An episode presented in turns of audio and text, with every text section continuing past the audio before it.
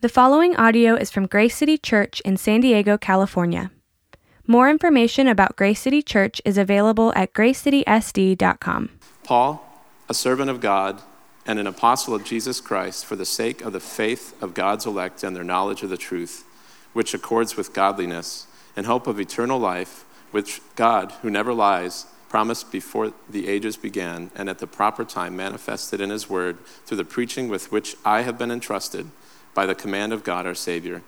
To Titus, my true child in a common faith, grace and peace from God the Father and Christ Jesus our Savior.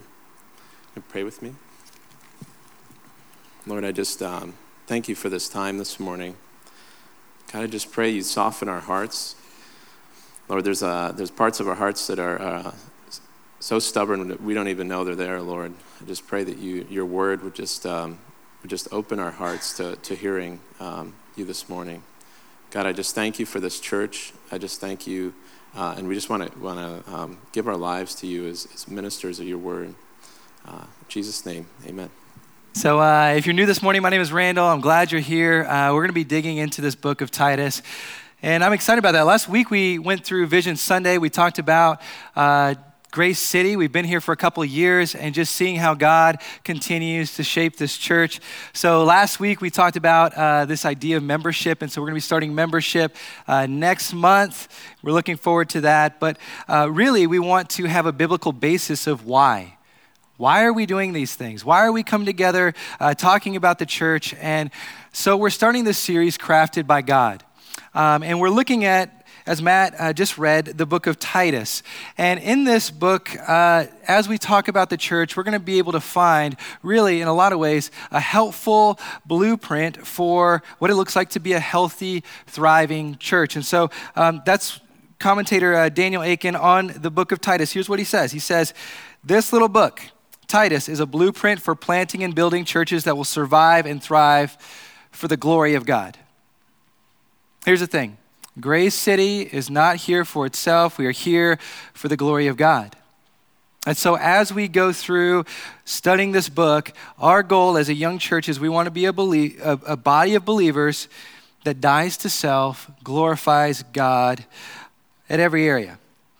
And so, for us also, my hope for you is that you are in a thriving, growing relationship with Jesus Christ.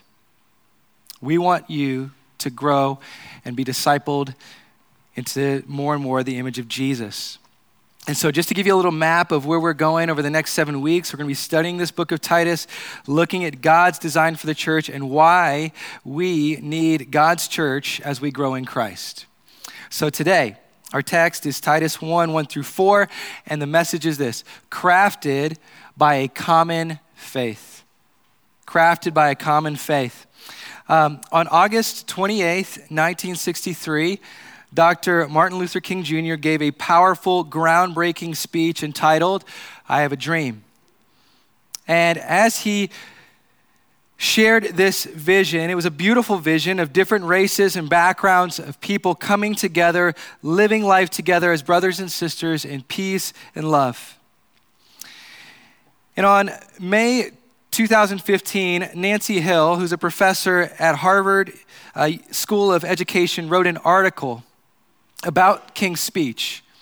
And here's what it's entitled Can we have Martin Luther King's dream without his faith? Here's what she says Many people who have no belief in God at all are passionately committed to racial justice. So, do we need Christianity today to realize Martin Luther King's dream? Or is it just a matter of historical interest that he was so shaped by his Christian faith?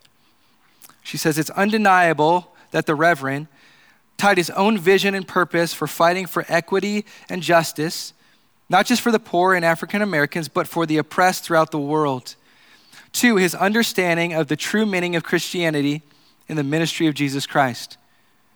Martin Luther King and true Christianity charges us to embrace those who are different from us in ways that we are not inclined to do so under normal circumstances. Is there a worldview that offers a better foundation for this than the model of Jesus, who helps us to helps us trust that we can embrace those who persecute us and through humility and love change the hearts of people, Perhaps, but I haven't seen it.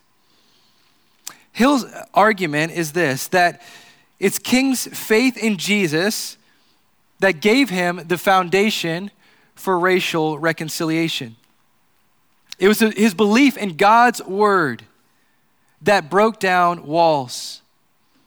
And so today we find in our text that God has given Christians a common faith that brings unprecedented unity in places where we are naturally divided. Look at verse 4. Here's what Paul says To Titus, my child in a common faith. Here's what's interesting about that Paul is of Jewish descent. Titus is a Gentile, not of Jewish descent. And to give the history behind that, Jews had a special access to God that Gentiles did not. But here, Paul says something revolutionary. Here's what he says Paul refers to Titus as his child. He says, Your family. And what that means is that through their faith, through their common faith, Titus now has equal access to God. And it's this faith that Paul and Titus preached together in the city of Crete, and a church was formed. You see, that same message that same common faith is what reaches forward to us today in 2018. It is God's word, it's His gospel preached. See, there are many things that currently divide us, whether it be race, age, gender, economic status. But in Jesus, God creates family, brothers and sisters out of natural enemies. See, the Bible tells us that all of us are created in the image of God, the imago Dei, and that all have inherent worth and value because of our Creator. But it's in our common faith that when we put our trust in Jesus Christ, that John 1:12 says, "We become children of God." You see, because at the end of verse 4, it says this uh, Paul says, Grace and peace from God the Father and Christ Jesus our Savior. God our Father. God is a Father who loves his children. And it's only possible through the saving work of Jesus Christ. Jesus saved us into a family. In his book, Love in Hard Places, Don Carson suggests that ideally the church isn't composed of natural friends, but rather natural enemies. He says, What binds us together is not common education, common race, common income levels, common po- politics, common nationality, common accents, common jobs, or anything of the sort. Christians come together because they have been saved by Jesus Christ and owe him a common allegiance. In the light of this common allegiance, in light of the fact that they have all been loved by Jesus himself, they commit themselves to doing what he says. And he commands them to love one another. In this light, they are a band of natural enemies who love one another for Jesus' sake. I want you to think for a minute about Jesus' disciples. If you were to take the different disciples that Jesus chose, they would have not have been natural friends. It is a miracle that they coexisted with one another. Yet, it is that group of men that God used to go out and preach the gospel and change the world. Natural enemies, bound together because of Jesus Christ. See, our common faith and allegiance, respective of our backgrounds, is built on the person and work of Jesus. See, he embodied our common faith. And through him, he establishes his church. Multi ethnic, multi generational, beautifully diverse church. And so, what is the church? The word uh, that we translate for church is the Greek word ekklesia. And during that time, as it was used, it was a very common word. It just meant gathering or assembly. But ecclesia eventually took on a new terminology for Christ followers that continue to gather together regularly to worship Jesus. And so, this very common word, gathering, ecclesia, is what becomes the word that we use for church today. Author Paul Tripp defines the church this way He says, The church is where flawed people place their faith in Christ, gather to know and love Him better, and learn to love others as He designed. That's the church. And so, what does our common faith look like? That's what we're going to look at today in Titus 1 1 through 4. And so, just to give some background uh, of this book, at some point, Paul and Titus had preached together in Crete. People had been saved. And so, Paul leaves Titus behind to appoint elders, leaders in this new church plant. And now, Paul writes to Titus to encourage him to continue in their common faith of the gospel, and he tells them that it must just permeate the church. People must know this common faith of the gospel, and it must just cover every level of the church and what it is. And so in today's text, we find three distinctions of our common faith in Christ. And all three are God centered. It's, it's, it's all about God right? And so sometimes we come to church, we think it's ah, my, my preferences about me, but what we find is that the church is God centered. And what I mean by that is this that it points to God as the hero. God's the hero, God's the one that does it. And so here's what that looks like. And so I'm going to give you all three points up front. We're going to break this down together, and then we're going to take some uh, takeaways away after we break this down. So the first um, of the three points is that God saves. God saves. The second point is that God secures. And the third one is that God shapes. God saves, God secures, God shapes. And so we're going to break this down together and we're going to look at it starting in verse 1 uh, where God saves. So starts with this in verse 1 Paul, a servant of God and an apostle of Jesus Christ, for the sake of the faith of God's elect and their knowledge of the truth which accords with godliness. So here's where it starts Paul, a servant of God, an apostle of Jesus Christ. Now, here's what we need to know about Paul he was first named Saul, and he was a persecutor of the church. He was an enemy of Christ, and he, was a uh, he, and he supported the murder of the first Christian martyr, Stephen. So he was there watching on as Stephen was killed. And then what we find in Acts 9, uh, verses 1 through 19 is this that God steps into Saul, who becomes Paul's life. He was traveling on the Damascus Road with the intent to destroy God's church, and then Jesus appears and radically saves him. So if you were to ask Paul, Paul, how, how'd you get saved? He wouldn't have said, Well, I just kind of stumbled into it. No, I, I didn't just find Jesus. No, what he would have said is, God found me. Jesus found me. He came into my life. He broke in in a time where I wasn't even expecting it. Was a radical transformation that happens in Paul's life. See, Paul, deep in his sin, going to go persecute the church,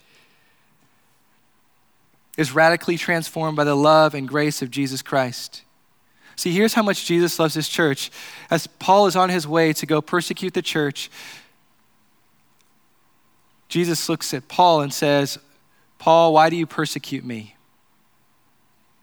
That's how deeply tied Jesus is to his church. That's how deeply tied he is and loves us, is that he would say, Paul, as you're persecuting the church, you're actually persecuting me. See, here's you may have not persecuted Christians like Paul, but we are in as deep need of a Savior as Paul was. And God breaks through in different ways, in different stories, but He's the one that breaks through. See, Jesus defined his mission in Luke 5:32 when he said this. He says, "I have not come to call the righteous but sinners to repentance." See, if we were to look at our lives, we would say, we're not the people that we should be. We've sinned before a holy God. Yet it says that Jesus' mission was to come to call us to himself, to repent to say, God, I'm wrong, you're right. R.C. Sproul, the late R.C. Sproul, who passed away not too long ago, said this. He says, For a Christian to be a Christian, you must first be a sinner. Being a sinner is a prerequisite for being a church member. The Christian church is one of the few organizations in the world that requires a public acknowledgement of sin as a condition for membership. Here's the thing your pastor needs God. Apart from Jesus, I am a sinner. I have nothing apart from Jesus. He covers my sin. And so here's the thing. You say, well, okay, we acknowledge this, that we are sinners, but, but what happens next? Paul says that his purpose in life why God saved him, why God sent him on the path that he was on was for this the faith of God's elect. The faith of God's elect. And so there's two parts to this. He says the faith, like for you and me, how do we enter into a relationship with Jesus Christ? It's not through working our way to God, but it is that God worked his way to us and that we place our faith, we trust him. We say, My only hope, my only shot, the only way that I could be saved before a holy God is if God saves me. If God saves me. If God does it. But the second part is this He says, of God's elect. How do we work that? We say, okay, uh, what does that mean? That if you enter into the door and say, Jesus, I follow you, that you turn around and you look back and he says, I chose you, you didn't cho- choose me that God did this miraculous thing in your life and He broke through in a, in a miraculous way. And He saves you.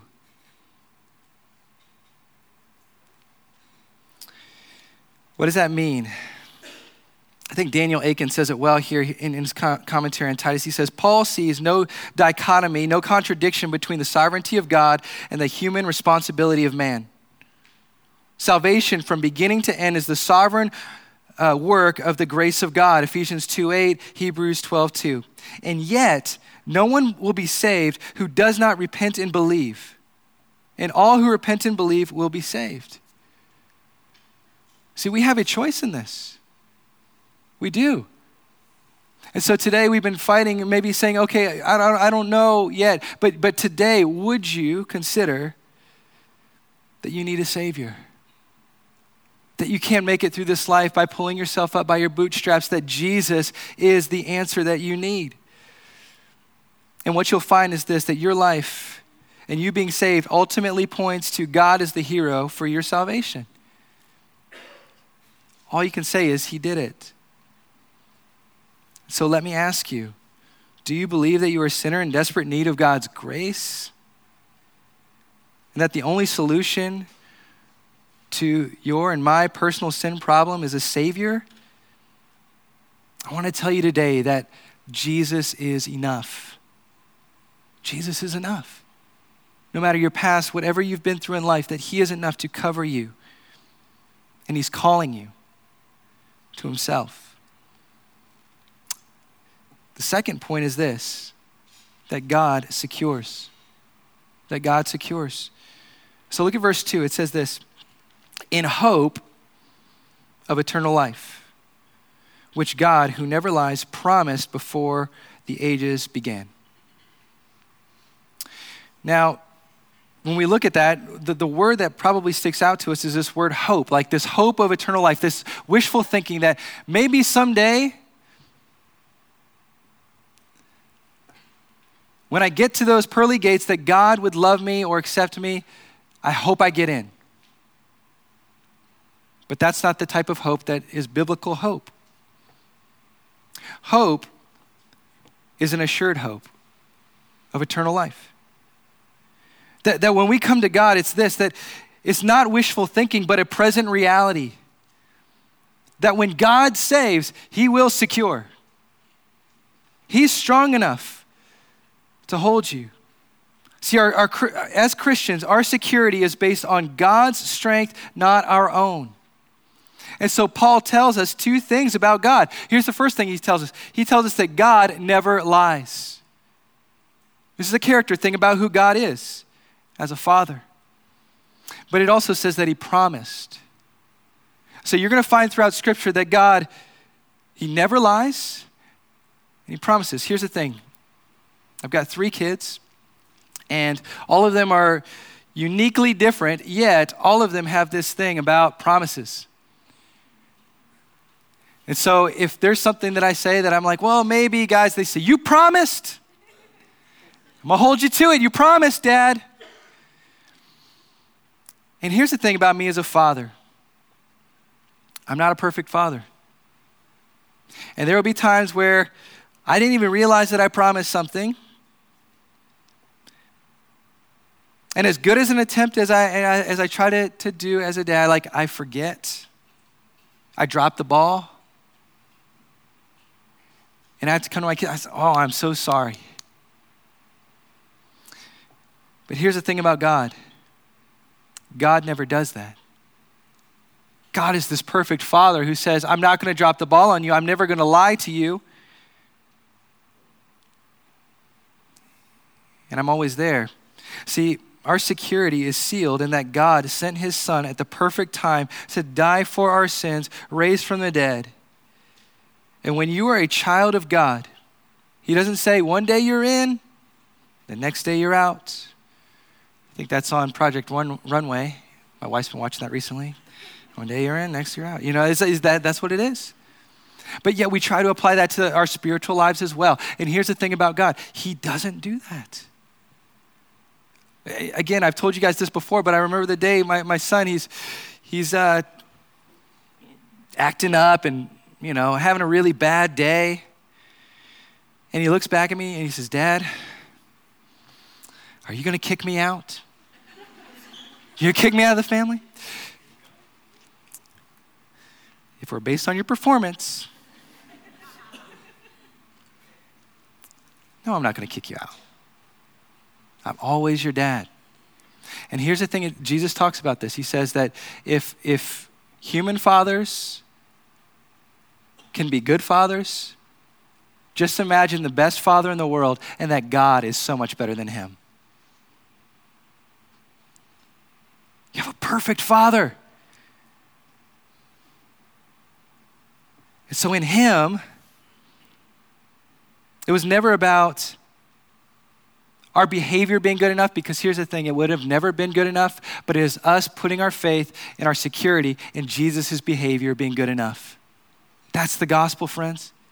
That's where your security lies. And so if today I ask you, I say, okay, where do you place your trust? Where, where do you place your ability? If you were to stand before God today, would you say, it wasn't based on my performance, but it's based on everything that Jesus has done for me? And that's it. See, that's true security. This is the radical nature of the gospel that ultimately your security is not based on you, it is based on God. And that should put us in awe of who we have as a father a loving, caring father.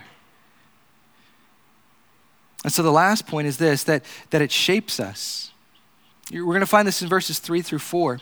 It says this And at the proper time, manifested his word through the preaching with which I have been entrusted by the command of God our Savior and then he says to Titus, my true child in a common faith. Now, if you look back at, at verse 1, here's what it says that, that, that Paul's mission, Paul's goal is that there is a knowledge that, that they would have of the truth, which accords with godliness, which leads to godliness. And so it's not just, well, God saved me, God covered me, and so I'm not a different person. But if it is true, if it is real, what happens is it says that we are transformed and we are changed and we are shaped by God. Sometimes the process is a little slower than others, but here's the thing it's eventual, it happens. You become a person by the grace of God that you could have never been. Here's the thing I looked in the, in the back of uh, our yard. We have this, this tree that's back there. And here's the thing the tree has grown so big that it's like bursting out the cement wall. It's breaking through the, the wall there. And at some point, you know, you have to ask the question which one is stronger? That cement wall or that little seed that was planted as that tree?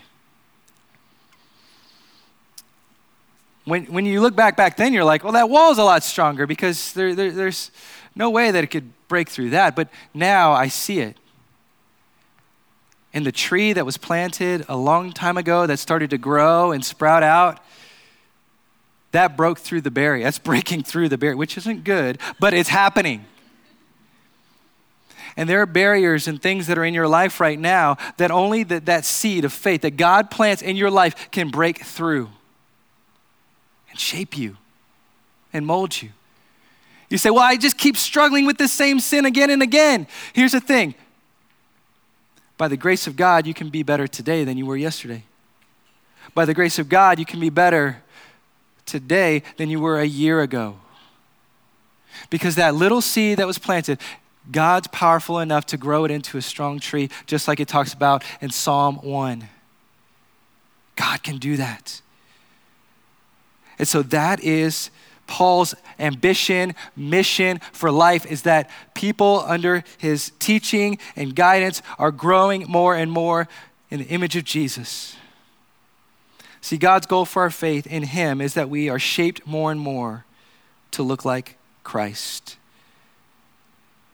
And so there are a couple ways he does that. And so he tells us here two ways. And so the first one is this He says, at the proper time manifested his word.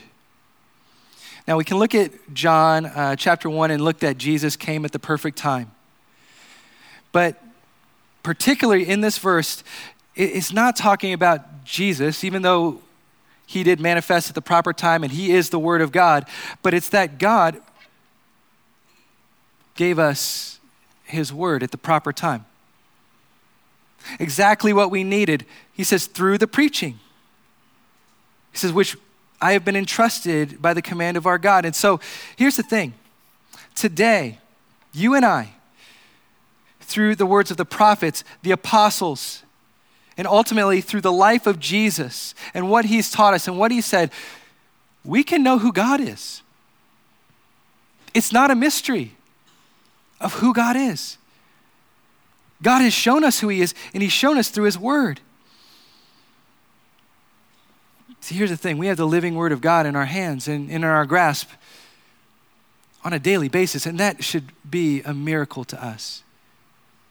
That God has, and, and, I, and I, would say if, if you don't know much about the Bible and about the history of the Bible, I would say look it up. Read about it. It is m- amazing that we have this book today eh, and we're able to read it.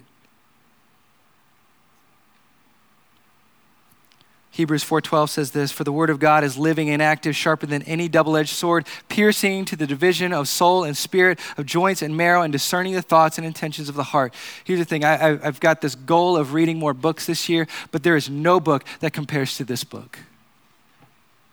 It all fails in comparison because this is the word of God. And as we grow in Christ, it is His word that shapes us. But secondly, it's this: it's His people. Look at verses three and four we might miss this, but it says this God, our Savior. A lot of the way we look at our Christian life is this that we say, well, it's God, my Savior. He saved me. But when Paul is talking about God being a Savior, you see this God, our Savior.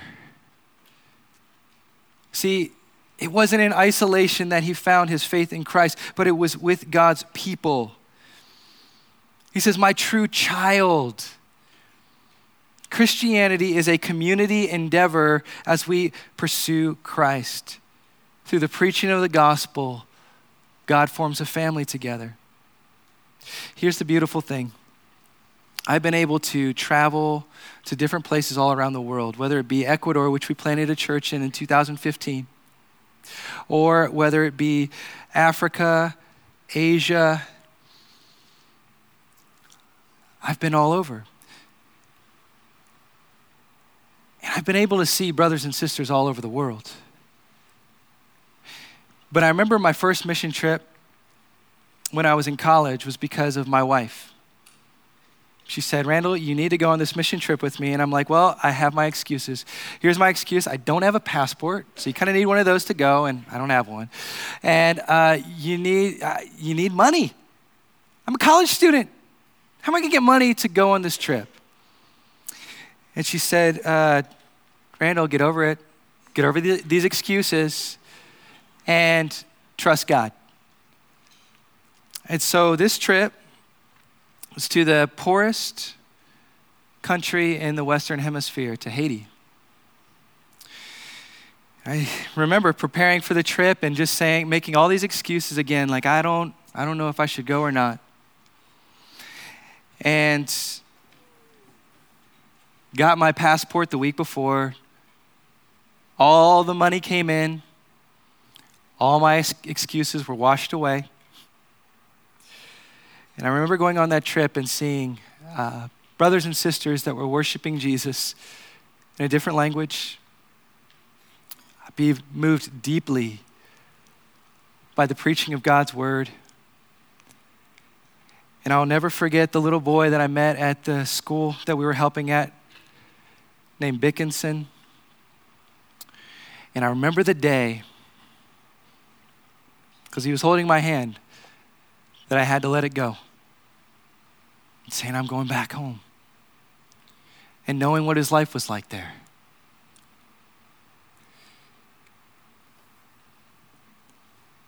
You can't understand, and I can't understand what being a human truly is until we start to see the global family of God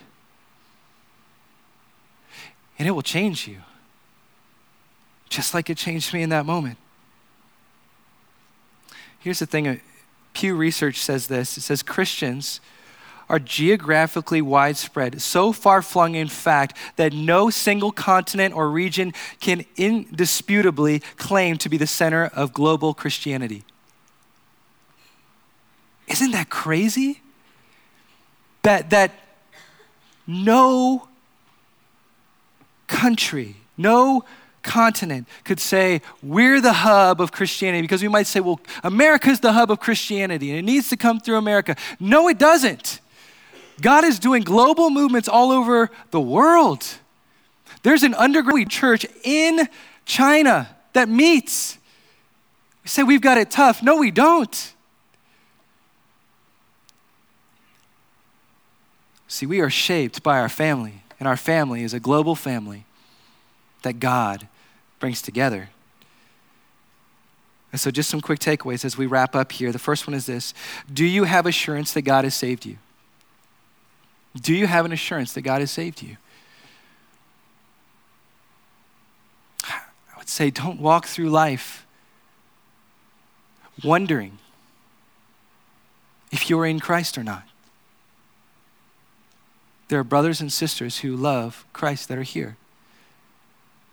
And so, talk with somebody today, pray with somebody today, receive the good news that Jesus came for you and he died for your sins and he's covered you. And that when you stand before a holy God someday, you stand there not based on your own personal righteousness, but on the righteousness of Jesus Christ. He covers us. The second one is this Are you allowing God's word to shape you? You know, for us right now, I've been going through uh, some different study plans, and I, and I don't know if you're on that YouVersion Bible app, you can get it on your phone. But there are Bible plans that you can do, and you can invite friends, and they keep you accountable. I'm in two right now, and I get updates because there's a section at the end where it says talk it over. And so when you click that and you put talk it over, it sends it to all the people in the group. So it keeps you accountable to reading the Word of God. See, we have no excuse. We say, well, we're too busy. No, we're not. No, we're not. What I found is that I busy myself with things that don't matter as much as the Word of God. I'm the king at busying myself with things that don't matter. And so I've been waking up first thing, I've got it right by my bed. I just go straight to my phone and I just read and listen to the Word of God. And what will happen is it shapes you because here's the thing there are moments where I read it and I'm like, I didn't get that fuzzy feeling. Like, oh, this is what God spoke to me today. But here's the thing in my faith He's shaping me to be consistent. He's shaping me to know that I need His Word. And sometimes maybe that thing that you read that day isn't for you, but it's for somebody else. Because you read it and you were like, oh man, I don't know what that means. I, and then you go and talk with one of your friends and they say, man, I'm really struggling with this. And you're like, oh, I read this thing earlier and I want to tell you about it. The last one is this Are you currently living life with other believers that will help you to become more like Christ, more like Jesus? And I use the word currently because here's the cycle that happens. I remember when me and my wife started this small group, and we got to the place where it was awesome. We had all of our friends in there, and it was just great, and new people were coming in. And then what happened is our friends started to move away. It was just the life stage we were in. And we looked around and we were like, where did everybody go? They all moved.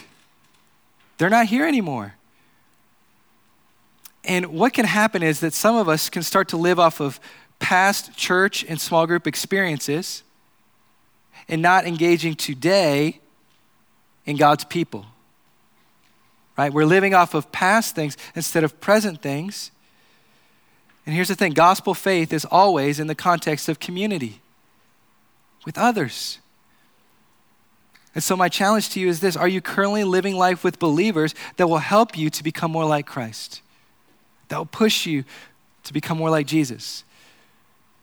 Because as I'm in that little group with people and we're reading together, it is. It is. Here's the thing this is the gospel. This is the beauty of it all. Because of our common faith in Jesus and what he has done, Martin Luther King's dream is a reality. It is a reality. See, the Apostle John said this in Revelation 7 9. Says, he, he says, This is what I see. He says, I looked, and behold, a great multitude that no one could number from every nation, from all tribes and peoples and languages, standing before the throne and before the Lamb, clothed in white robes with palm branches in their hands. You want to know the picture of heaven? You want to know the, the beauty of what, what, what that dream really was about? People of all nations, tribes, languages coming together in a common faith. And their focus is on the sacrificial lamb, Jesus, the only one who can take away the sins of the world. So let's look to him today. Let's pray. Jesus, I thank you that your vision is a reality. God, that as we come together in a common faith around Jesus Christ and what he has done, you build a family of people from all nations coming together as one. And we become your church. So thank you, God, as, as Grace City, you're doing that in our midst.